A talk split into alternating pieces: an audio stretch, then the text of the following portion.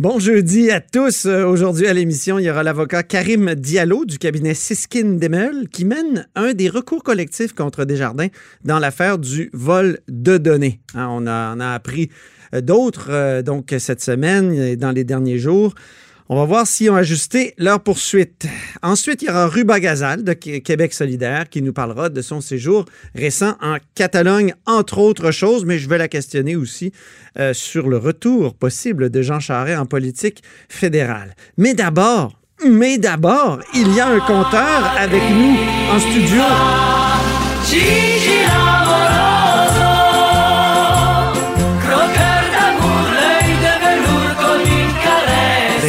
Comme une caresse, toi. Euh, les souvenirs du passé qui nous reviennent aussi comme une caresse. Bonjour, Jean-François Gibault. Bonjour, Antoine. Notre compteur et accessoirement directeur de la recherche à. QMI. Euh, Aujourd'hui, c'est compteur avec un N. ah oui, hein, parce qu'il va nous raconter des affaires. OK, je comprends. Oui, c'est pas pire, ça. Pas pire, hein? C'est très pas pire. Mais tu sais, pour, pour stimuler ton, ton imagination, là, attends, je vais, je vais faire former euh, Madame euh, Dalida. Et puis, je vais juste te faire écouter un petit quelque chose, faire stimuler ton imagination. On va éliminer l'attente une fois pour toutes. On vous a entendu? Je suis prêt. On va éliminer l'attente une fois Une deuxième pour fois, toutes. ça fait du bien. On vous a entendu? Je suis prêt. Ah, Eh oui, l'équipe libérale est prête. Nous sommes prêts. Eh, penses-tu qu'il est prêt pour vrai? Ah, prêt, mais absolument. Est- euh, Jean Charest est clairement prêt. prêt. Jean Charest, c'est une machine politique. Jean Charest, je l'ai entendu il y a quelques semaines seulement dans un débat à Montréal avec Lucien Bouchard. Il est en pleine forme, il n'a pas changé. Il a 61 ans seulement. Il, était, il est jeune. Euh, C'est surtout, tu sais, aux États-Unis, c'est un politicien extrêmement, extrêmement jeune. jeune. Oui, oui, c'est ça. Tu On Quand est tu loin. penses que Mme Pelosi a quasiment 80 ans. Ah oui, puis, le- Puis, le- euh, Joe Biden et puis on. Ah ouais, euh, Donald Trump, euh, 72. Il est encore très jeune, il est très en forme. euh, il avait son sens de l'humour habituel aussi désarmant. Parce que pour les gens qui sont face à lui, c'est désarmant. Ah, il est désarmé. Euh, Et puis, ben, en, plein, en plein contrôle, sympathique, euh, reconnaît tous les gens dans la salle, y compris les personnes qu'il n'a pas vues depuis des années. Un vrai politicien. Un politicien là, au sens strict du terme. Puis là, Ouais. je ne fais pas référence, à, évidemment, aux, aux valeurs ou aux principes. Je parle de sa manière de faire de la politique, de mener une campagne électorale, parce que c'est là qu'il est à son meilleur. En fait, il est à son meilleur quand il est dans le coin, oui. pour être plus haut, sous pression, disons ça comme ça. Il aime ça. Il aime ça. Ah il aime le euh, défi. Puis Moi, je me rappelle, entre autres, une session toi, parlementaire. étais dans l'autre équipe. Moi, j'étais dans l'autre équipe pendant 17 ans. Je l'ai eu Ouais. devant moi très souvent. Puis combien de fois, euh, politiquement, on l'attaquait là, euh, férocement, là, une attaque après À l'autre. coup de deux On- par quatre On tous les frappait jours. ça à deux mains, comme on dit. Puis on, on- on disait qu'il était fait en téflon. Parce qu'on avait toujours l'impression que tout lui glissait sur le dos. Il était insensible à, à tout ça. Puis mieux l'attaque était formulée, puis plus il riait. C'était tellement insultant, là, c'est euh, incroyable. Puis, ben là, je le vois euh, confirmer son, euh, son, L'intérêt. son intérêt pour, dans le fond, venir terminer ce qui était son, son, son, son vrai rêve à l'origine, oui. c'est-à-dire être premier ministre du Canada. Oui. Puis, je me dis, ben, c'est sûr que Jean Charest traîne un passif éthique, évident. Ah oui. Il y a euh, l'enquête mâchurée de l'UPAC qui est toujours en cours.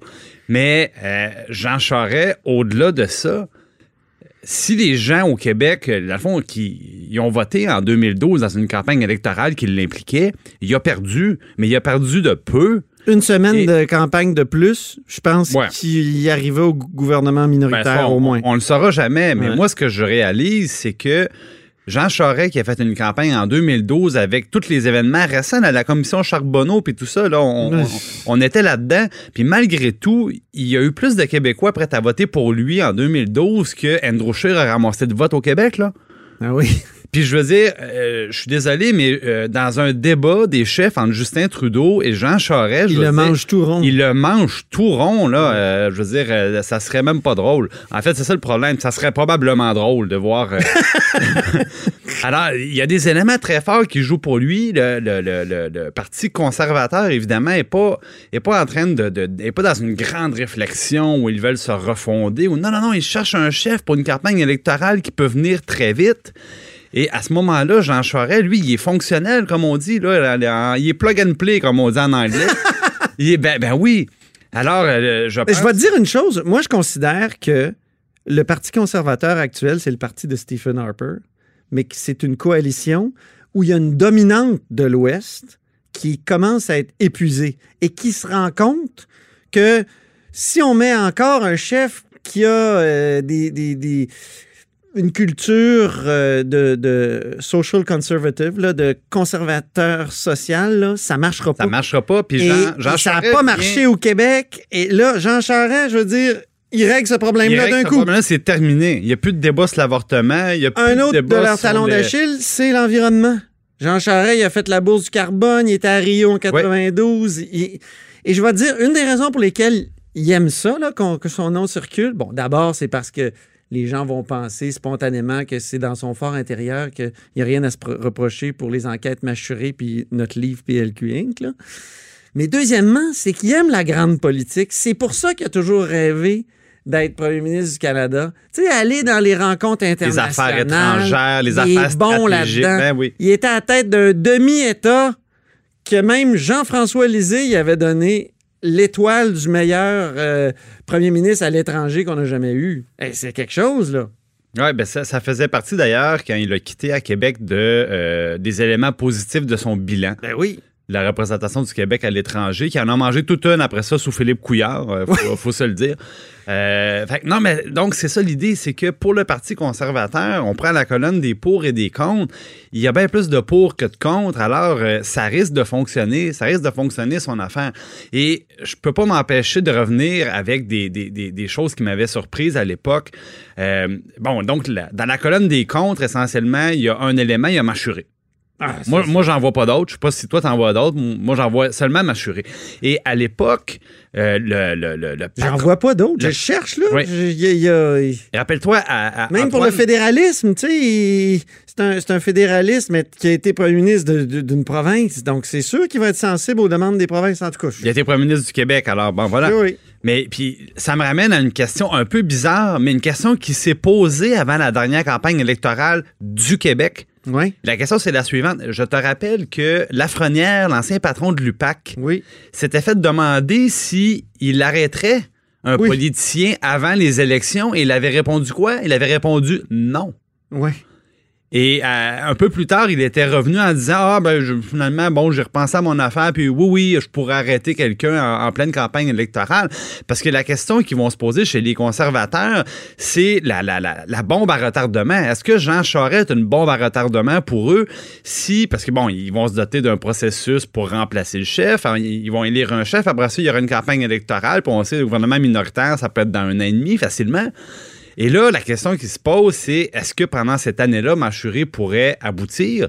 Euh, Jamais de la vie. et, et est-ce que l'UPAC, parce que ça peut paraître surréaliste, mais je vous rappelle, le patron de l'UPAC avait dit non, je, je ne vais pas décider de l'issue de la prochaine élection, donc je ne vais pas l'arrêter en plein milieu d'une campagne électorale, oui ou un autre. Euh, Aujourd'hui, la question, c'est drôle, hein? La question va se reposer encore une fois. Ah, il va y avoir plein de questions. Parce que sur, sur- sur tout le reste, on, on vient de le dire, sur- surtout si on compare à Andrew Scheer, je veux dire, il, n'y a que des. euh, si j'étais conservateur, là, je regarde le tableau de bord puis je dis, mon Dieu, mais c'est Jean Charest que ça nous prend. C'est bien. Exactement. Surtout depuis qu'on sait que Bernard Lord, euh, encore une fois, c'est un habitué, là, il, Ouais. passe, il, il passe son tour en- encore une fois. Ah non, puis il ramènerait une sorte de, de, de- de parti conservateur vers le centre, vers même le, le- tu sais, comme on dit en anglais, Red Tory, là. Ouais. Euh, L'ère des grandes coalitions comme Diefenbaker, Mulroney. euh. En tout Et- cas, ça serait pas étonnant. Peut-être qu'il y a beaucoup de libéraux du Québec qui le suivraient. Moi, justement, Ah. la, la dernière fois que je l'ai vu, je veux dire, il y avait tellement, il y avait tellement de députés libéraux, Ouais. euh, ac- actuellement députés, là, que euh, je me suis dit, mais mon Dieu, ces, gens-là ne l'ont jamais lâché. Non, non. Ça a toujours été leur vrai chef. Hey, au congrès en ce l'est 2017, encore. congrès du PLQ en 2017, il a éclipsé complètement Philippe Couillard. Donc, en Il était partant, obligé de parler d'un monorail pour changer de sujet. Oui, donc en partant, la base libérale est avec lui.